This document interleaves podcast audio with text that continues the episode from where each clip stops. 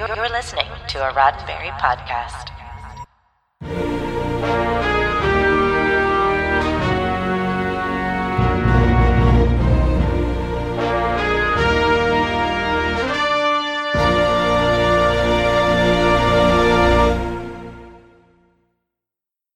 Hi, and welcome to Women at Warp, a Roddenberry Star Trek podcast. Join us on our continuing mission to explore intersectional diversity in infinite combinations. My name is Andi. Thanks for tuning in. With me is the entire crew. Ah, yay! We did it. so we have Jarrah. Hey. Sue, Hello. Sarah, Hi. Grace, What up, nerds? Aliza, Hey, hey, LLAP. and Kennedy. Good evening. So, before we get into our main topic today, we have a little bit of housekeeping to do first. Our show is made possible by our patrons on Patreon. We've revamped our Patreon tiers for the new year, bringing in some new rewards like exclusive Women at Warp merch. So, if you've ever thought about checking out our Patreon, now is the perfect time. We really appreciate the support. Find us at patreon.com slash women at warp. Check out our TeePublic store for t-shirts, hoodies, mugs, masks, and more at teepublic.com slash stores slash women at warp. And we're regularly curating new designs. So keep an eye on that. All of these links are also, of course, on our website at womenatwarp.com. All right, so on to our main topic. Today we are doing something super fun, which I love to do every time we do it, which is once before our anniversary episode. So three years ago. Is that uh-huh. right? Three years ago. Three years ago. We've been doing this since before time began. Yeah, I'm pretty sure that there has never not been women at warp at this point.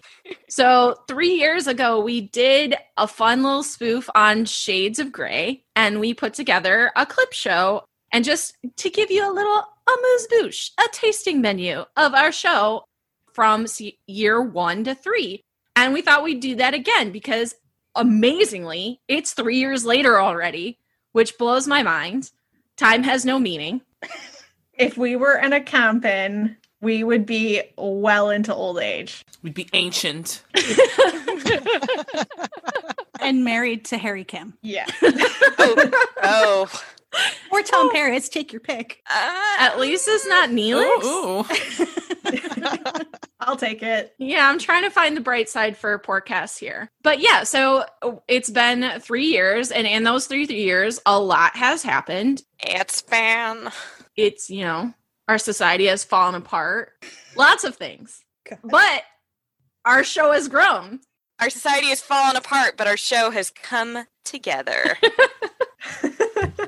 The collapse of civilization cannot stop us from talking about Star Trek. Exactly. We need it now more than ever. Absolutely. Mm. Can't stop the signal, baby. exactly. Wait, wrong show. Wrong show, right reference. Boom. So, yes, I would say the biggest thing that we need to talk about is we have new crew members. Yay. Yay! Ooh, ooh, ooh. Which has been really awesome and I think has added a lot of life and cool new perspectives to our show. And I am nothing but grateful for our next generation. Yay! Yay. We are so happy to be here. It's been so nice for the last six months just having like regular time where I talk about Star Trek with friends. Mhm. Yeah. Yeah, it's really nice. It's been kind of a combo of like having this built-in set of people to talk talk about Star Trek with, and also have reasons to do deep dives. Like, oh, I have to do an episode where we just talk about these types of episodes. Let me spend ten hours researching it. Now I have a reason to do that, like a, a place to funnel that Star Trek nerd energy into.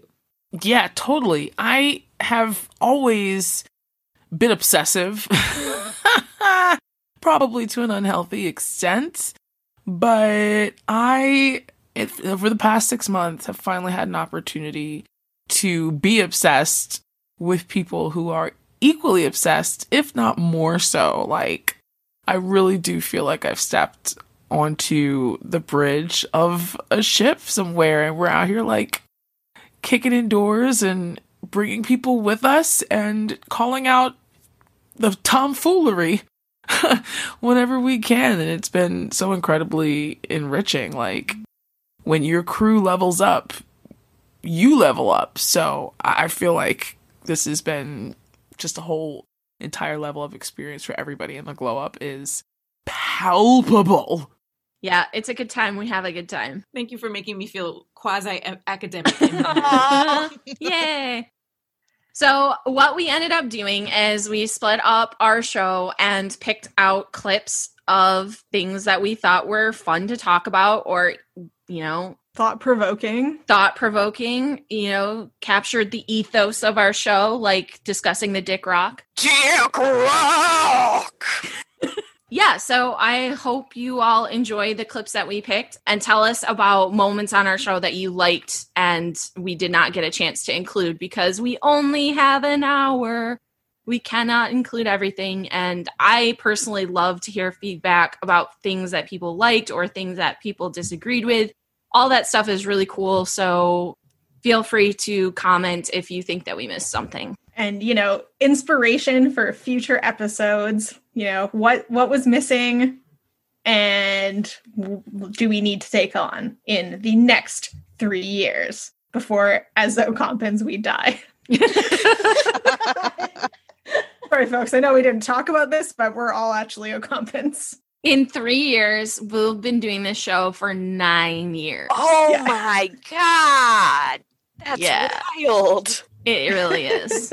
So, Oh wow. are there any clips on this list that y'all picked that you want to highlight? No, it just made me very proud of this show going through some of the stuff we've done. totally I think that's one of the most fun things about this project is I get to kind of dive into the older shows and be like, oh, yeah, that was awesome. one of the clips that I didn't pull because it was too long, but which I highly encourage anyone to go back and take a listen to because it was my favorite of the things I re listened to is Grace's excellent. It wasn't quite a tangent, but like amazing um, pontification on the satanic panic episode on retrospect. It was a very awesome deep dive into the satanic panic and, you know, and weaves back into the narrative about the episode. And it was great and also hilarious. So recommend that one if you want to do some further re-listening. One of my favorite things in doing this was in in the the block of episodes I took to go through was our panel recording from several years back now. I think it was episode 92. And on that panel were Aliza and Sarah. Ah! And I, I pulled a clip from that panel and it's just like it's it was very neat to like hear people who are now hosts on the show like joining us for special episodes or for panels or for things that we have released and it just kind of warmed my heart It's like back when we were dating and not part of the family yet. We hadn't married into the family yet. right Well, we always kind of considered you part of the family, I think. Yeah, basically. but I, I was also thinking about this because Kennedy and Aliza did a really great episode on Guinan that was revisited and reminded me that it was years ago, years and years ago that Aliza first came onto the podcast and and, and recorded on Guinan. Yep, And that was my first episode with you all. Mm-hmm. Sue, I think that panel, that was the first time Aliza and I met. That was the first time I Wow. met all of you, I think, at least in person. Yeah. in person yeah Memories. Stay the Lord mm-hmm. in the moonlight. I also really liked getting to remember some of the cool guests we had. You know, we are they won't all be quoted in this episode, but we had, you know, Gersha Phillips, the costume designer, we had Hanelle Culpepper, the first black woman to direct a Star Trek pilot, first woman to direct a Star Trek pilot. We had Kate Mulgrew, we had Mary Chieffo multiple times, and we just love them all so much. i think chase masterson was also in this yeah rika sharma jane brooke To say nothing of some of the great fans we've gotten to bring in and have their opinions and Mhm. thoughts on. It's been amazing. Yes. Can you imagine though telling like little you in the 80s you're going to grow up and you're going to like be on a podcast talking to the people you're watching on screen? I would have laughed in your face. I would have died. And then she would be like, What's a podcast? yeah. Is that like a Walkman? it's like radio for nerds. Thank you so much for the work that you all did on this project. I really appreciate it. And I re- really appreciate all of you. You too. We appreciate you too, Andi, for putting up with all of our mistakes. Our shenanigans.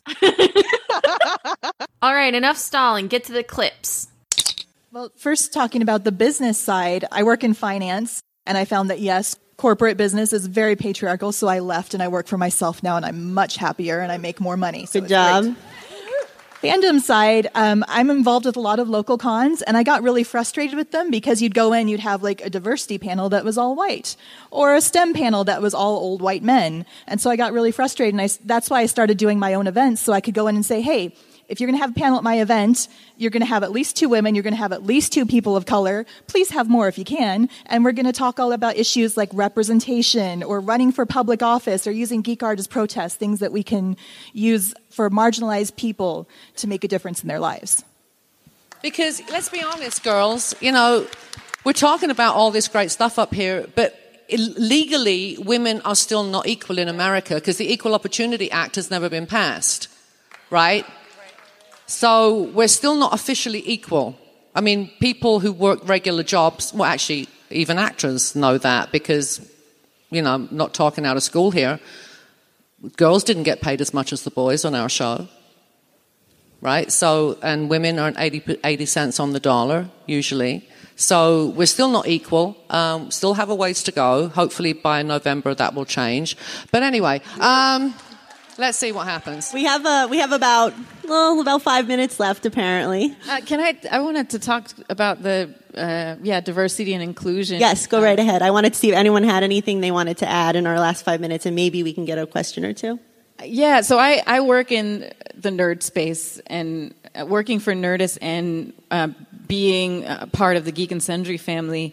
Um, I found like a you know two groups. Well, one shared family that has two different faces to it that is very much um, excited about diversity and making like actual steps towards becoming more inclusive and diverse. And the things i see outside of that and even before i got to nerdist um, made me it was hard for me to kind of accept and be open about my fandom for a long time because because of those comments like the Lyft driver and a lot of comments that were much worse that I don't even feel like sharing and bring you all down today. But I, I just I, I'm not sure how to say this besides that um, representation. It's not just about like having. I think you know. I think we were talking before about like. Uh, it's not just about having like you, you, know your couple of people on the panels and stuff it's that and it's also once you open up the doors or once someone gets through who is diverse and different from you actually listening to them right. actually including them yeah. um, celebrating them hearing their ideas and implementing them um, i can't tell you how many spaces i've been in before where i'm just there to be a token and I think this past year, I've always been like very um, passionate about inclusion and diversity, but this year was the year that I finally was like, I am not doing anything if it is not also hand in hand with inclusion. Diversity without inclusion is tokenism. So, no more, no more of that. Thank you. That was awesome. This episode highlights how you can use and governments do that today and it looks like they'll be doing it in the future.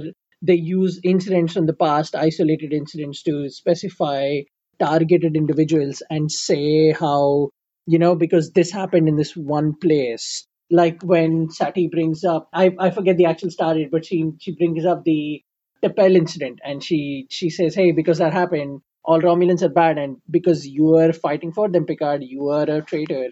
And there is there is that pointing of fingers because of isolated incidents to basically reject an entire species, which is not unlike the things that are happening today with uh, with the U.S. government in particular. Yeah, and I would like to point out that um, a lot of the countries in the quote Muslim ban are countries that do not have economic relations with the United States, and also most of them don't buy weapons for the United States. So I just want to throw that out there. Fair point to bring up. I believe none of the terrorists that were involved in 9-11 were from those countries. No, no, yeah. they were not from those countries. Yeah, but it's like the facts don't matter when because they're they're stoking fear and you get and the same thing in the drumhead where it starts out like, oh, okay, well, we suspect Simon Tarses because he lied about being part Romulan. And like that's already a little scary. And I think Picard's advocating is really powerful.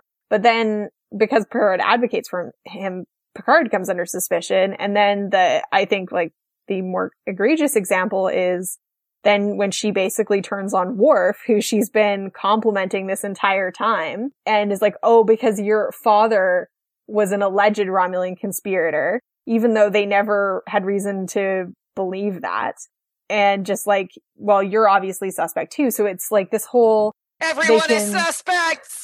Yeah, and it's it's like and that's how you get like Sikhs being attacked for wearing turbans because people are afraid of Muslims because of xenophobia after 9/11. Like you get this whole thing that like the facts get totally lost and it's all just how you look and influences your like right to safety and security and justice in even the country you might be a citizen of.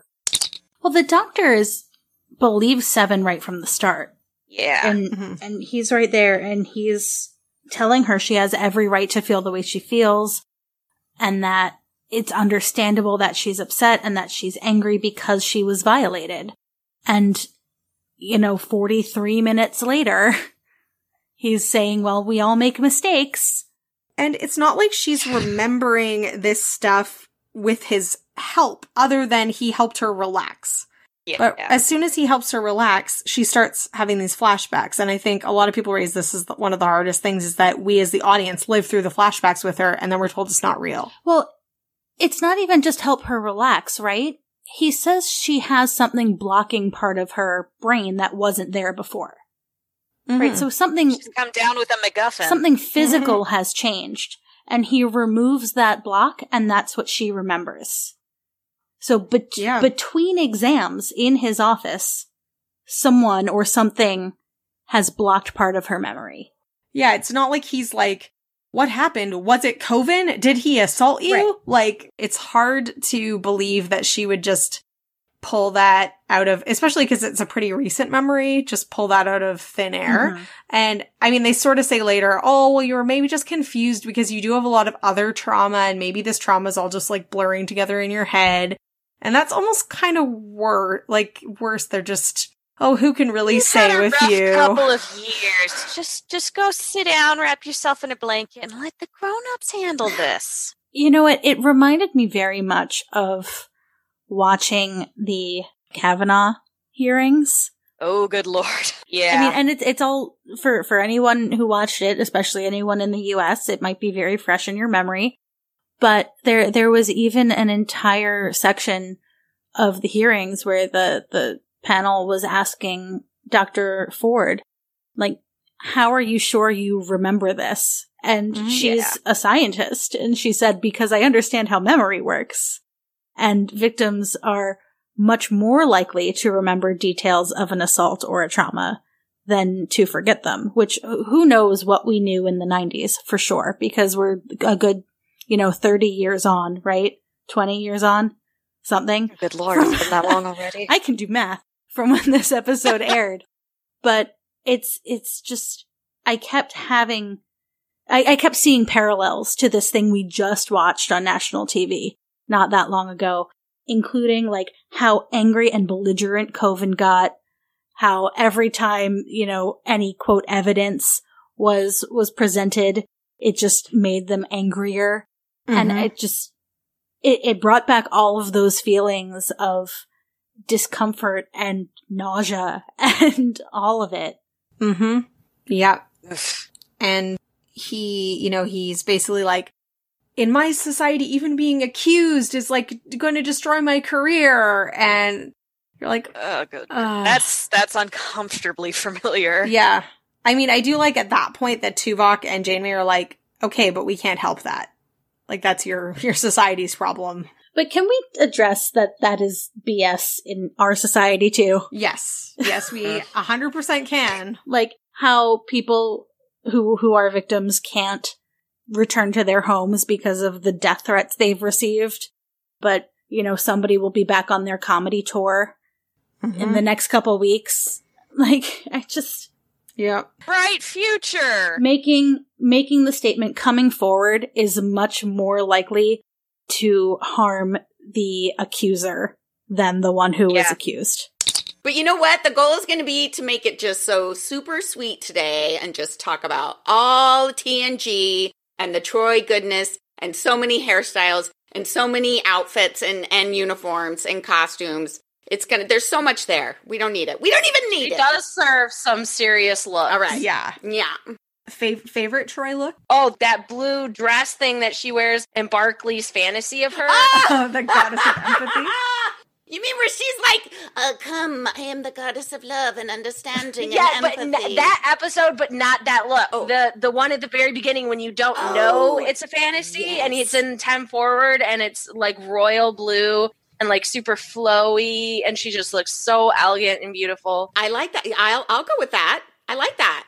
I I still like uh, you know when she's in six. Uh, it's, it's like season six and seven, and I don't know if she wore it before then. But her good old standard blue, I just like her when she's in like traditional S, uh, TNG uniform. I like that one on her.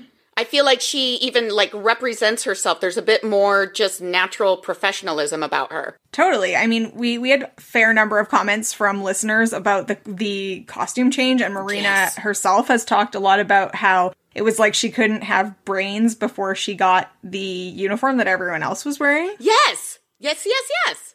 Yeah, so I feel kind of like I have to say that, but I will say favorite non-uniform look would be in Man of the People, the one where she's like rapid aging because she's consuming all that dude's negative energy. And she's like the vampy old lady with the skunk hair. Yes. The one with the the like the collar, like the the interesting collar. Oh yeah, Yes, totally. and it's got like this little peekaboo in the front chest area, and she's got that one white streak in her hair, and her hair's Yeah. up, and she's like, "What are you looking at?" Like when she comes in, she's she's salty like Andi. She took some lessons, and she just Yep. comes in like, uh, "Come up and see me sometime." Like she, yes, But she also like her body language and the way she like almost flings herself against the wall. oh god, that's good. That's good Yeah. stuff. Because you know what negative emotions do to women? They make them old and sexual. and like ridiculously jealous and Yeah. vindictive. Yes, that's exactly Possessive. Mm-hmm. Yes, yes. oh my god.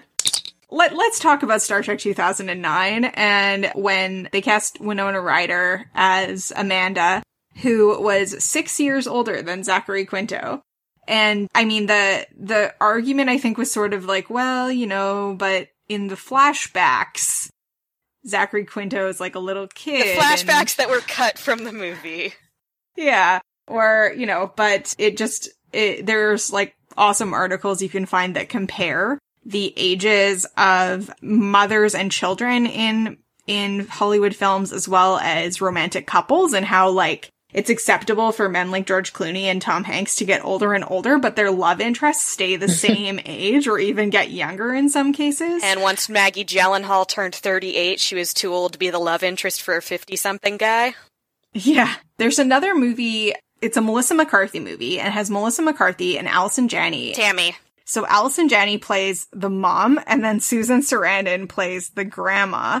And the kind of hilarious part of this whole thing is that Allison Janney is 11 years older than Melissa McCarthy. and Susan Sarandon, if she was really Melissa McCarthy's grandma, would have been a grandma at age 24. So Yikes.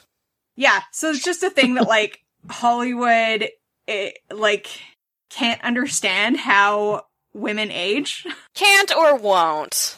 Mm, a little bit of both.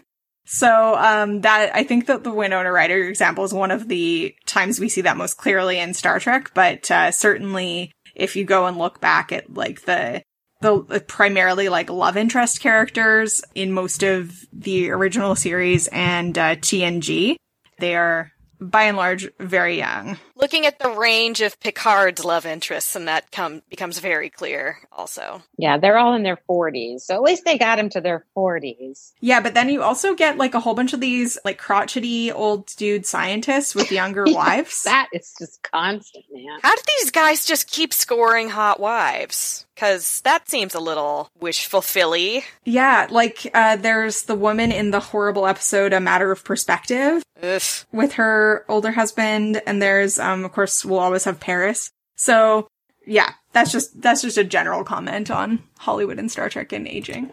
Well, they're just like they're the rock stars of the future because you know how people are always wondering about how these rock stars get these model girlfriends or wives. But then, like, why don't why don't like Toby Russell and from uh, Ethics and Kila Marr have like super hot young guy? Well, Yeah, I'm why gonna say guy because we didn't have gay characters in Trek by that point.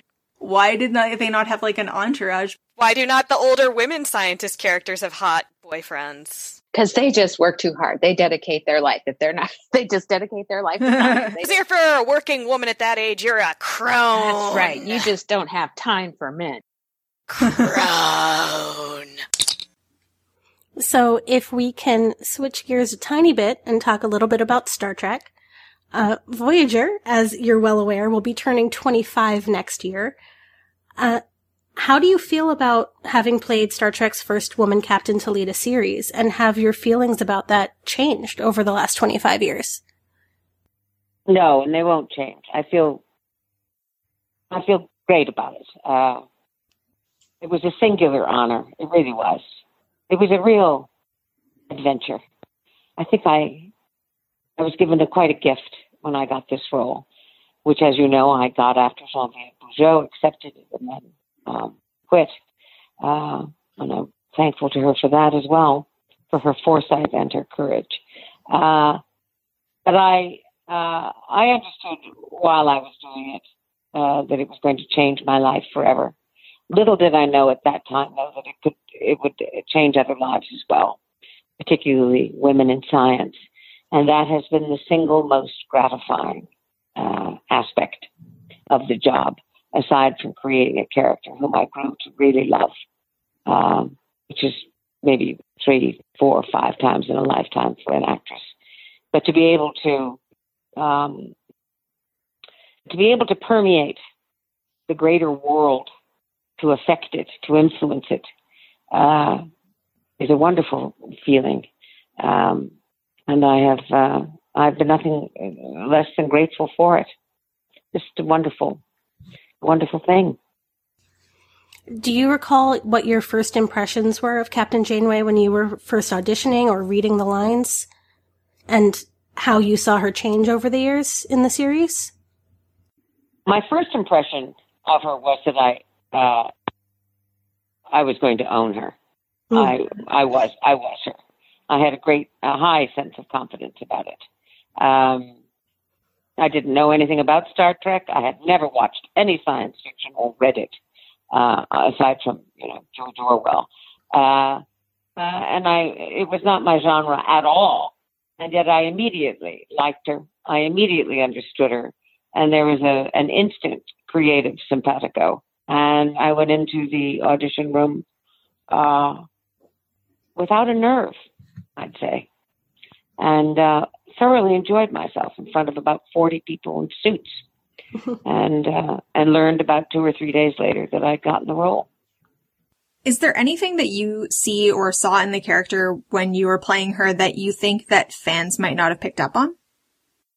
Aside from my terror, we definitely did not pick no. up on that. You, you yeah, well, initially, initially there was great, great, uh, great nerves. It was just overwhelming. I mean, this, uh, my audition pieces were were not technobabble. They wanted to see what kind of, you know, I don't know, what kind of strengths and weaknesses, what kind of nuance I'd bring to Janeway. It's when I hit the bridge, when I got the part and hit the bridge at, you know, six o'clock on a Monday morning, and I had three pages of absolute crazy technobabble. I thought, oh my God, how am I ever going to do this? And that was uh, the single hardest thing I think I've ever undertaken as an actress. Not just the technobabble per se, but my um, my work ethic as an actress, which demands that I understand and uh, absolutely uh, control the, the material so that I can be free with it. Uh, and in order to, it took me uh, months to to understand that I had to endow all of that scientific jargon with uh, authenticity, and that was hard work. But after about six, maybe eight months, um, it began to happen naturally. And after that, uh, the sky was the limit, as they say. I knew what I was doing. It was all mine, and it became quite happy. Today's show is also brought to you by Text Expander. Text Expander. Expander. It's text that will expand. It does it by your command. The text it will expand. Wait, are we doing Goldfinger or Moon River? I was thinking Goldfinger, but clearly Grace was on Moon River. but you know what can eliminate this kind of confusion? Text Expander. Text Expander removes the repetition from your work so you can focus on what matters most, like song parodies. Yes. Say goodbye to repetitive text entry, spelling and message errors, and trying to remember the right thing to say. When you use Text Expander, you can say the right thing in just a few keystrokes. You can write a chorus to a song and just type chorus and it'll pop right in while you're writing the rest of those lyrics. Better than copy and paste, better than scripts and templates. Text expander snippets allow you to maximize your time by getting rid of the repetitive things you type while still customizing and personalizing your messages and parody songs. Text expander can be used on any platform, any app, anywhere you type. Listeners to the show get 20% off their first year. Visit textexpander.com slash podcast, select women at warp.com from that drop down menu, and get to expanding. I very much want to talk about Profit and Lace. Yeah, I think we should probably get that out of the way so that we Oh, Address gosh. the elephant in the room. So I want to preface this by saying that I have a somewhat controversial opinion of this episode. Oh? I don't hate it. Oh, okay. Well, tell us about that. All right, so like top level, this episode is horrifically sexist. It's abusive and awful. Like it, it is. But the scene, the first scene we have with Quark as a woman, and let's get this out of the way.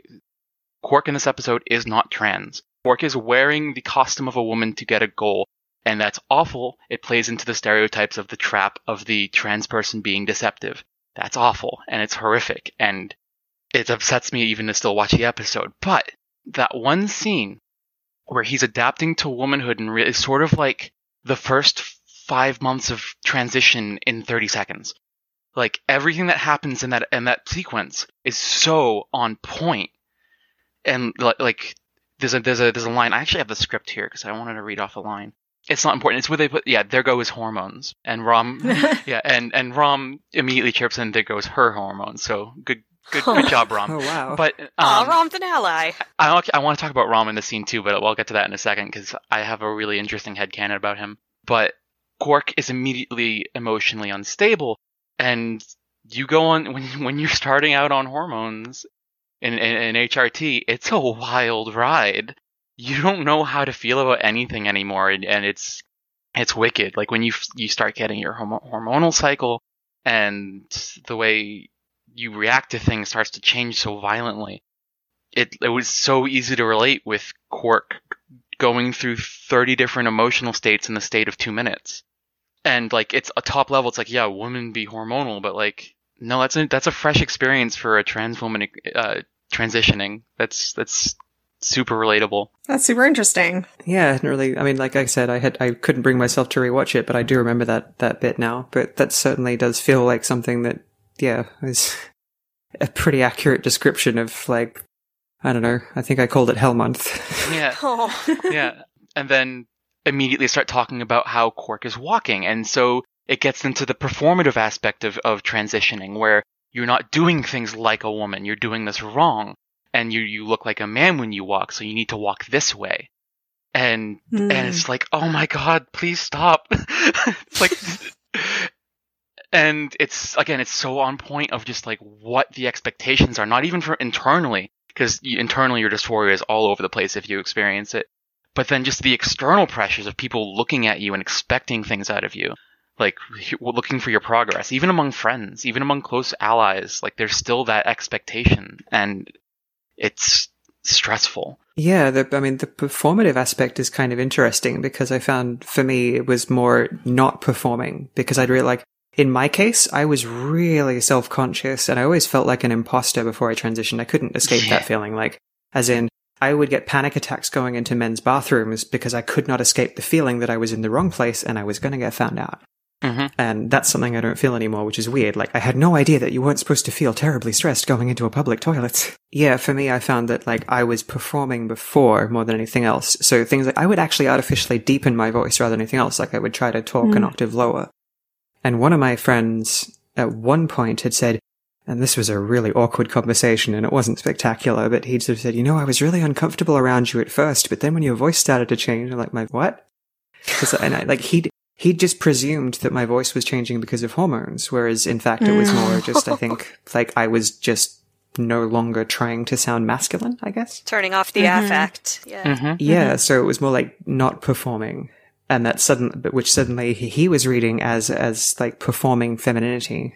Mm-hmm. There's a lot to cover with Mirror Georgiou. Yeah, she's one of our our, our heavy hitting, more recurring characters for this episode, and first shows up in the Mirror Universe as the Empress, Emperor, Emperor. They call her Mm-hmm. Emperor, eating Kelpien. So she's a literal man eater. We get that off the bat. She's one of these rare ones where we do have two versions of this character, Yeah. right? Because we know Prime Georgiou and we know her as Mm-hmm. this upstanding officer, this great leader, this most decorated captain in the fleet, but we don't get to know her for long. We really only know her in two episodes and by reputation. And then Mm-hmm. what's unusual is that the character we get going forward is the mirror universe version of this character. And that's the one we're going to be sticking with, which is very different. You know, usually it's the other way around. Yeah.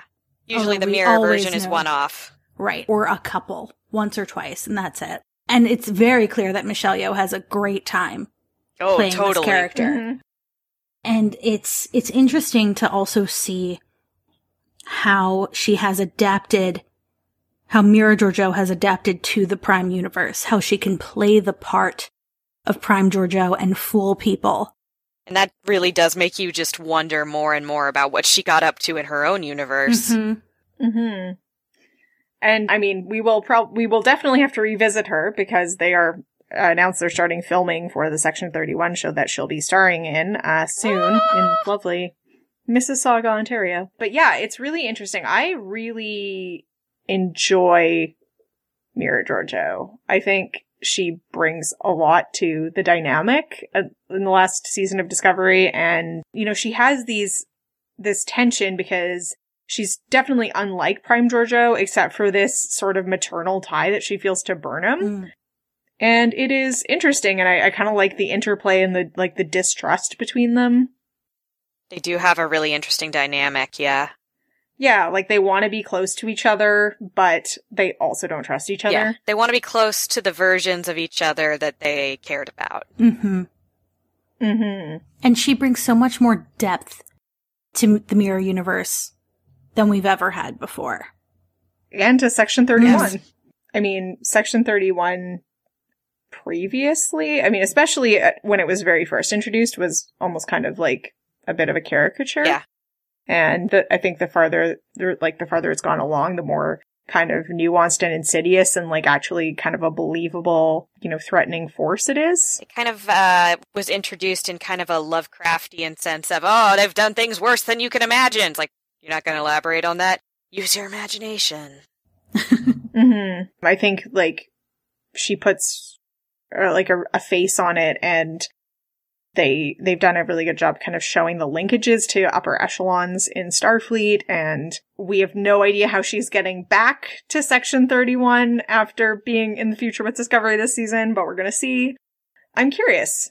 I think that's also part of what makes her such an interesting character in the, both as a villain and just as a character. She's very engaging and you really want to know what's she gonna pull next.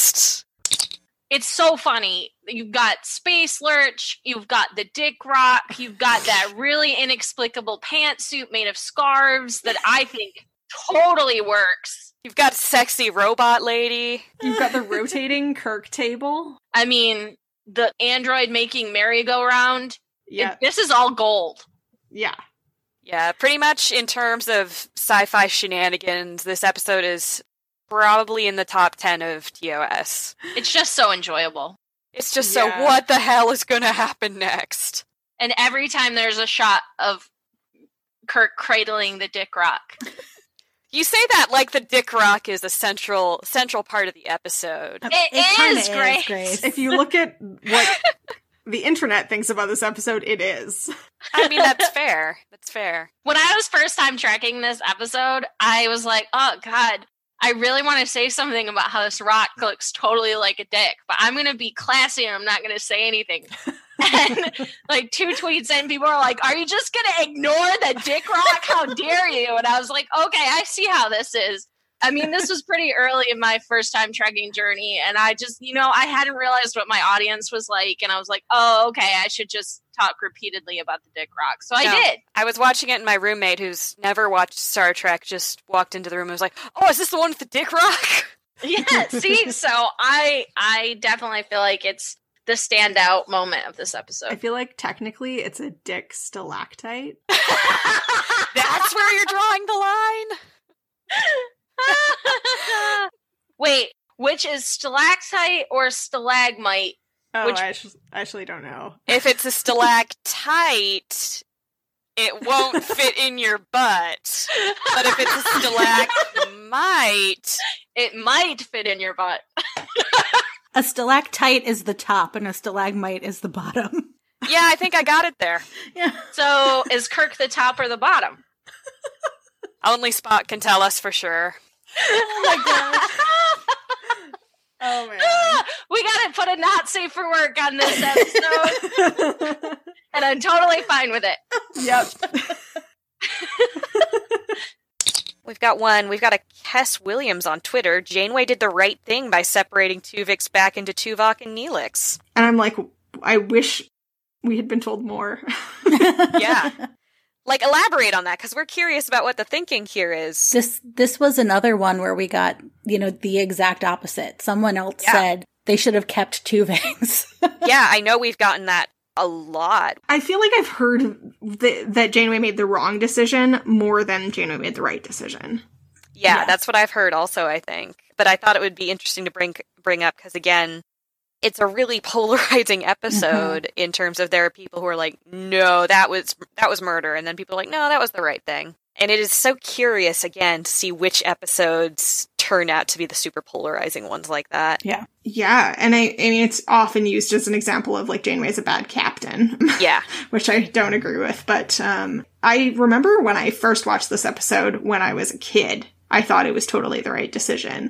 And going back to watch it, I just see it as based on the conversations that Janeway and Kes have. It does seem kind of selfish, Yeah. but maybe it would like if it would make more sense if like his molecules were disintegrating and but he still didn't want to go back. Like he wasn't stable or something. Yeah, like he was gonna die, but he still didn't want to go back or something. Like that would be interesting and more maybe more ambiguous. Maybe it was more of a you guys could have written that better situation. I think it would have been, I mean, this is not how TV's shows were done at the time, but I think it could have been, it would have been nice if they were able to have Tuvix around for like a couple episodes. Mm-hmm. And like while Yeah. they tried to figure it out and, and see him maybe like struggle to fit in or not actually be able to do, I'm, I'm tying myself in circles, but like, and then have like a cellular degrade thing happening Yeah. because I, I think part of why that episode is so like visceral for some people is because it does happen so quickly. Yeah. And then never addressed again. Mm-hmm. Yeah. Like this is the kind of decision that Janeway should be thinking about for the rest of her life after she's made it, and it's just nope. It's one episode. Anyway, I would be happy to hear more about why Janeway did the right thing in case I'm just missing a piece. And either way, it's totally cool to have that opinion. Yeah. I don't know. I, I just remember there being a lot of emphasis on the fact that they had a, a woman as a security chief who was in mm-hmm. charge of this. And I think that where I think that where this comes out the most is in the episode that I have redubbed the worst Wakandans. Uh. it's one of the very first, you know, Star Trek episodes, and she's prominent in it. You know, it's what is the actual name of that episode? It's Code of I've- Honor. Thank you. Now we- you know what I like to call it. It was oh god, it was so hard to rewatch this episode, but it was very it was actually very interesting. And one of the I don't I don't know if I want to say it's the worst depiction of a culture involving, you know, black folks ever that I've seen, but I think it's probably one of mm, Star Trek's worst. For what it's worth, the cast agrees with you. Yeah. They talk about how awful it is. Oh, really? Yeah. Oh, really? I'd love to read that. Oh, wow. I'd love to read that because I was looking. It was funny to me as I was watching that episode and thinking a lot of this is a way to kind of pull out what we see of Tasha Yar as her function of security chief on this particular uh, ship. But at the same time, everything about the name of their actual culture is uh, Ligon. Ligon? Ligonians. Ligonians. They're the Ligonians from, I guess, Ligon 2. And it involves a vaccine, interestingly enough, which is the same thing that happens on sym- symbiosis. But there are so many things in this episode that are just so hard to like watch. You know, you've got, first of all, the costumes with all of the African American cast. They reminded me of I guess what I would see like Aladdin riding around in, like in like a Disney movie or something with the turbans and the, you know, the very kind of spicy costumes that they had on. The women's costumes were pretty cool, but a lot of how they depicted this particular quote unquote culture were, you know, very interesting. I didn't really much agree with it until the end, of course, but I still see problems with the way that they had that set up. well, I mean, the biggest thing is that like tying, you know, tying back into what we read from the show Bible, how, you know, how to write Mhm. Tasha Yar and talking about her, like, how do they weirdly state her ethnicity? Uh, Ukrainian descent. yeah, but like, what was it? Unspecified. Unspecified. Oh, unspecified Ukrainian. Whatever that means.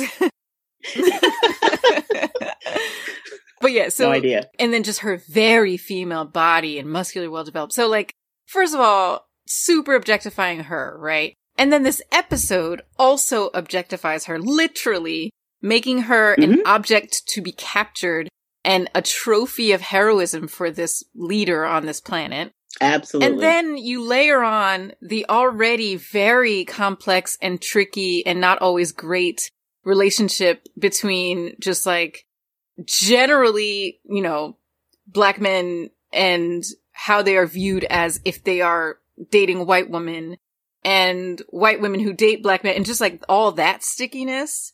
You know, just drop that in there too. like exactly. And the anger. it's just chalk. eh, Oh yes. Oh my God. You're right. The anger of what is it? The first wife. Yes, Yareena. Her name was Yareena. She was the first one and the owner of all the lands.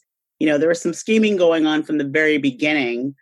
And of course, people on the Enterprise figured it out based on, you know, the rules of the culture. But it, I don't know. It's just like shady, shady, shady shit happening from the very beginning. You know what's funny too is like this episode so easily with just some like core tweaks could have been cool. it could have been good.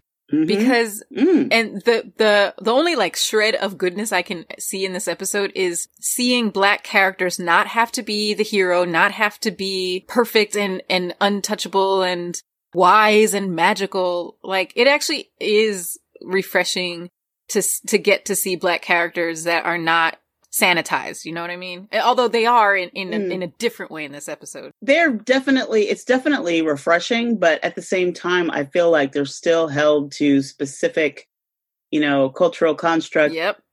from that time period that we would have considered to be not okay Yes. right it was like you're holding up this completely created black society up against you know these i'm sorry to say white standards of what would have con- what would c- consider to be civilized Right. right, Mhm. because Yeah. the very last sentence in that particular episode is, you know, you may have more technology, but we still know how to be civilized, or something to that degree. And I was like, "What? Who wrote this? Who wrote this?" and they're like literally withholding a vaccine from like dying kids or something. Um, so they're very much portrayed as like these evil, exoticized baddies. Yeah. So, Elissa, were you a Trek fan for? You said you were pretty new to the fandom. Mm-hmm. Would you say it was within the past, you know, five years, ten years? Was there some tenure there, or are you like a brand new Trek baby, baby Trek, baby Trek? Do, do, do, do, do, do. well, so here's the funny thing. And Kennedy, we're from similar parts of the US. I'm from Newark, New Jersey. I know you're from Philly, right? Hey. Yeah, okay. So I I don't know about you, but I grew up in a like mostly black Caribbean Latino area in Newark, New Jersey. And I loved Star Trek growing up. I watched it with my dad. We would watch the original series. We watched some like uh the Next Generation, some of like Voyager and DS9. And I have very fond memories of watching it as a kid, but outside of my house, I didn't really connect with anyone about it. It wasn't talked about. I didn't know what a convention was. I didn't know what cosplay was. I grew up in this part of the world of, of the US where nerddom wasn't really celebrated. And so I, it wasn't until I moved to the West Coast and then became an actor and then tapped into the outward side of my fandom that I realized that there's this whole world of Trekkies and cosplay and conventions and stuff. And so, so yeah, when I say that I was new to the fandom, that's what I mean. I was new to like the community of fans. Gotcha. Uh, not new to Trek, but new to the community of fans. So yeah, in that way, I was a baby Trekkie. Gotcha. Sarah, what about you? Are, are you a, a veteran as well, or you have similar exposure to the community as Elissa? So I started watching Star Trek in 1987 when Next Gen was on the air. And my first convention was actually back in, it would have been like 93 or 94. And in the 90s, Creation used to do tiny conventions all over the country. And so we had one in Portland with William Shatner just after they started, or after they finished filming Generations. Wow. So I have vague memories of this because I would have been like 13, 14 years old. But I wasn't really involved in fandom. I didn't really know there was a fandom. I saw the Shatner documentary about STLV in probably 2013 or so. And I thought, oh, that's really cool. I think I'll wait and I'll go to the big 50th anniversary convention that was in 2016 because I thought the people that fly to Las Vegas every year for the Star Trek convention were insane. And so now I've been four years in a row. I've made so many friends there. It's the Star Trek community is so friendly and so welcoming. Like you go your first year to see Captain Picard and Data and all these people you grew up with on TV, but you keep going because of the fans. Yeah.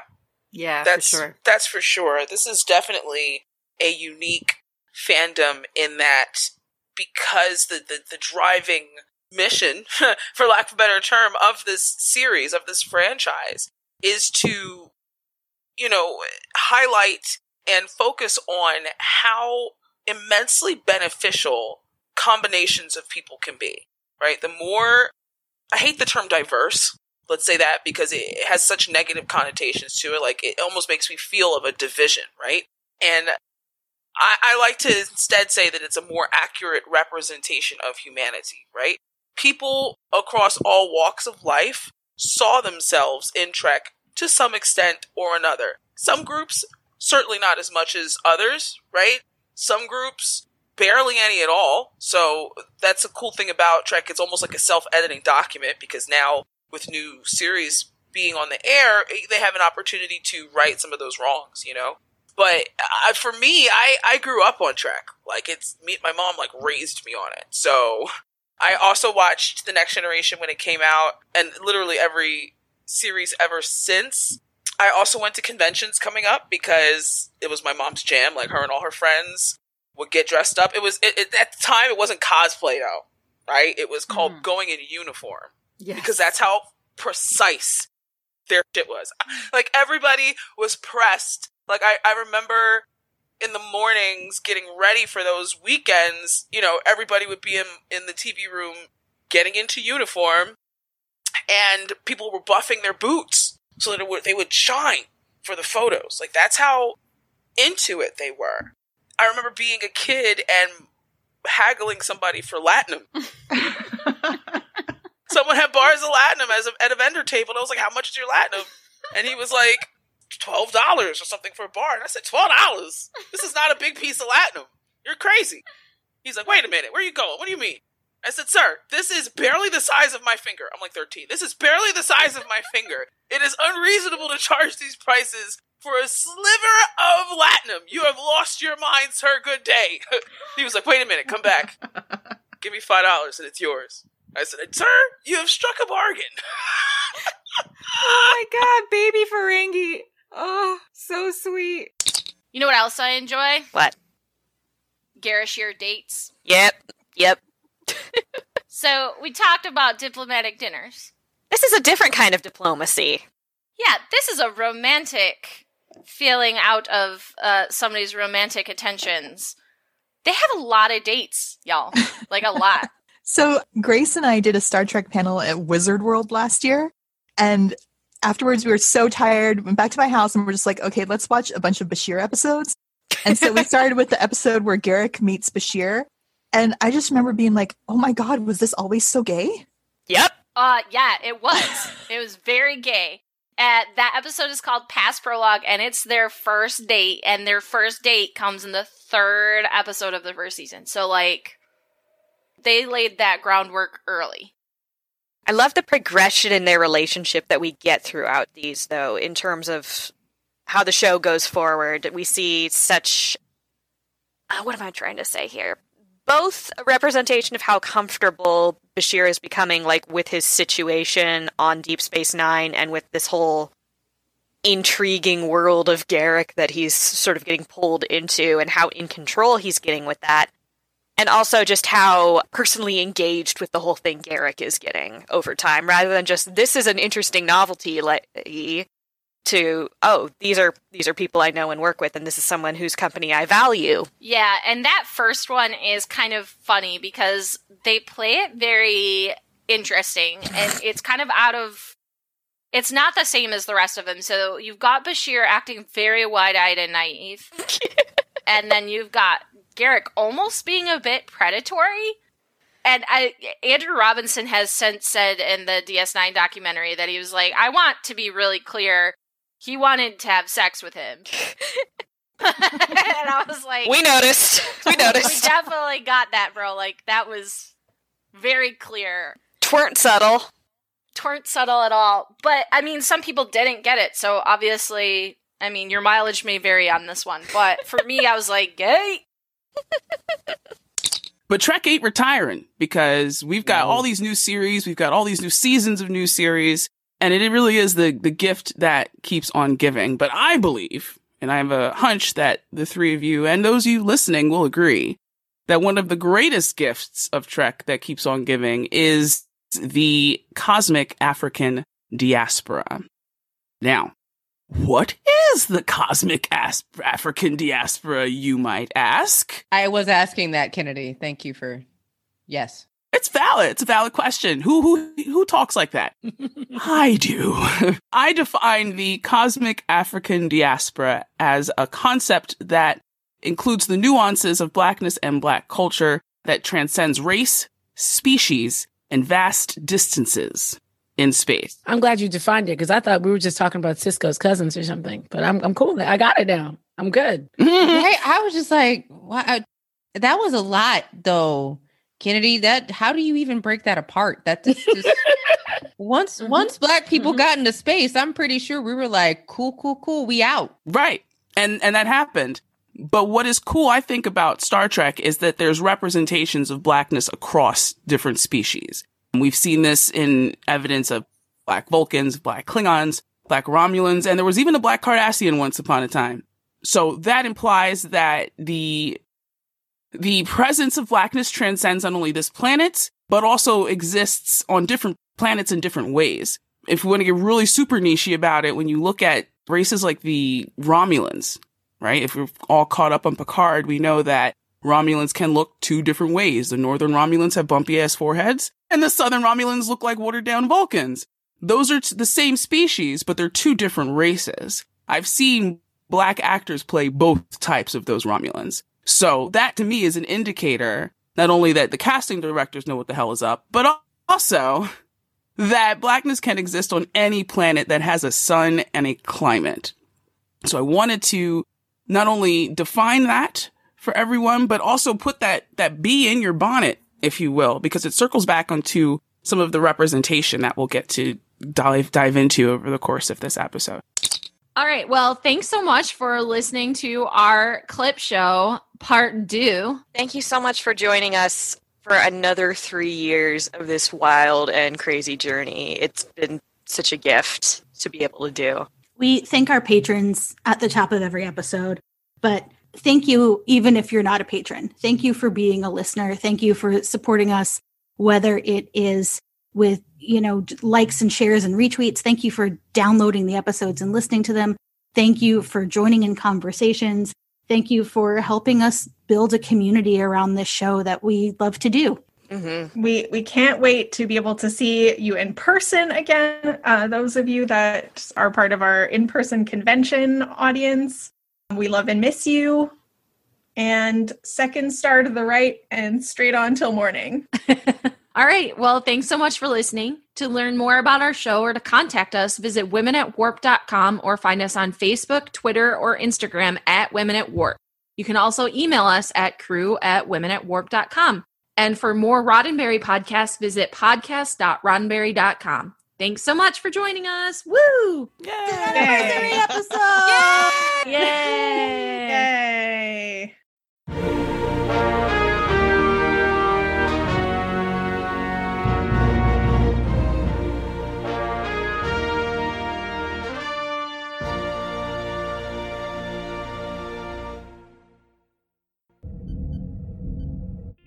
This is a Roddenberry podcast. For more great podcasts, visit podcast.roddenberry.com.